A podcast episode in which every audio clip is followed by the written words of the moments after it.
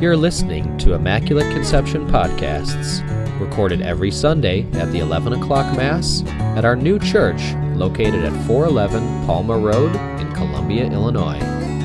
For more information about Immaculate Conception, please go to www.icc-columbia-il.us. Our pastor is Father Carl Shear. And now, enjoy the podcast. One of my favorite stories, I've probably told you before, is about a Protestant minister who went to the local barbershop to get a haircut. And after he got his haircut and got his billfold out to pay the barber, the barber said, Oh, no, Pastor, you're a man of God. I would not charge you. Well, the Protestant minister profusely thanked the barber for his generosity.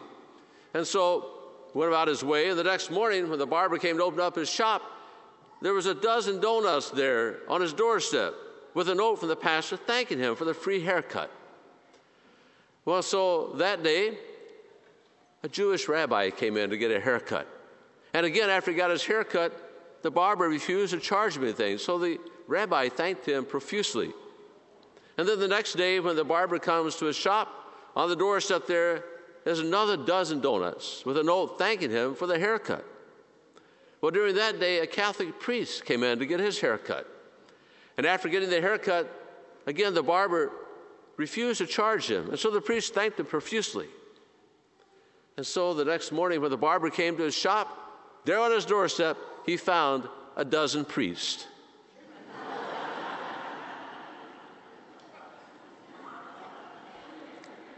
I think you're laughing a little too hard at that. of course, we all like free stuff. In the gospel passage from John that we just heard, the crowds were looking for Jesus.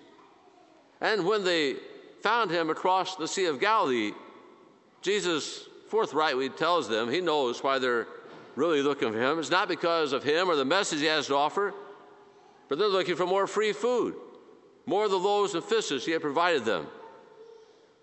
The story that we read in last Sunday's gospel from John.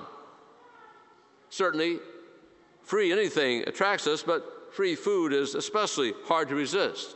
I noticed many people walking Main Street yesterday on the Taste of Columbia Day, enjoying the free food that many of the merchants were providing. Indeed, Jesus does come to feed us, but not just to satisfy our physical hunger, but more importantly, to satisfy our spiritual hunger and to quench our spiritual thirst. This is why he told the crowds and us that he is the bread of life, and that whoever partakes of this bread will never hunger or thirst.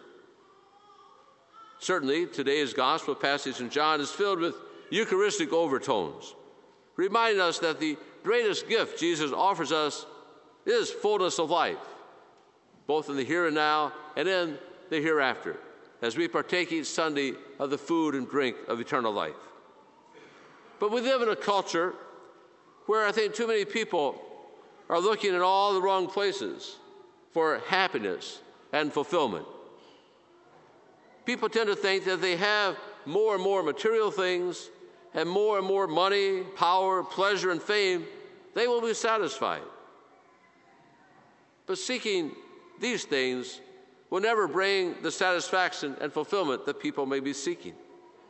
Only Jesus, the bread of life, can do that. It seems as it seems like as fewer and fewer people go to church on Sunday to receive this bread of life, and people seem to have more and more, but yet more and more people seem to be fighting depression, addiction, substance abuse, and all kinds of emotional turmoil. We must seek to satisfy our spiritual hunger with the things that will last. When we seek to satisfy our spiritual hunger with all the wrong things, it's like a thirsty person drinking salt water to quench their thirst. The more they drink, the more they thirst. Yes, as the book of Genesis reminded us today, God fed the complaining Israelites in the desert with manna from heaven.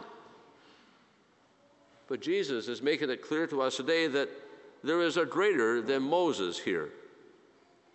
And so today's readings challenge us to ask ourselves if we are truly seeking the one who is the bread of life, or if we are seeking something or someone else. Who is our bread of life? If it's not Jesus, then we're heading down a road to nowhere. In the words of St. Paul today in his letter to the Ephesians, let us put away the old self of our former way of life, corrupted through deceitful desires, and put on the new self, the way of God's righteousness and holiness. This is the true prosperity gospel, which brings us not just the temporary wealth of material things, but a spiritual wealth that lasts forever. Let us seek those things that do not moth or corrode. Let us invest in the things that last, storing out for ourselves a spiritual treasure that can be ours for all eternity. When we do this, then we will truly taste and see the goodness of the Lord. And we will come to more fully believe that God is good all the time. All the time.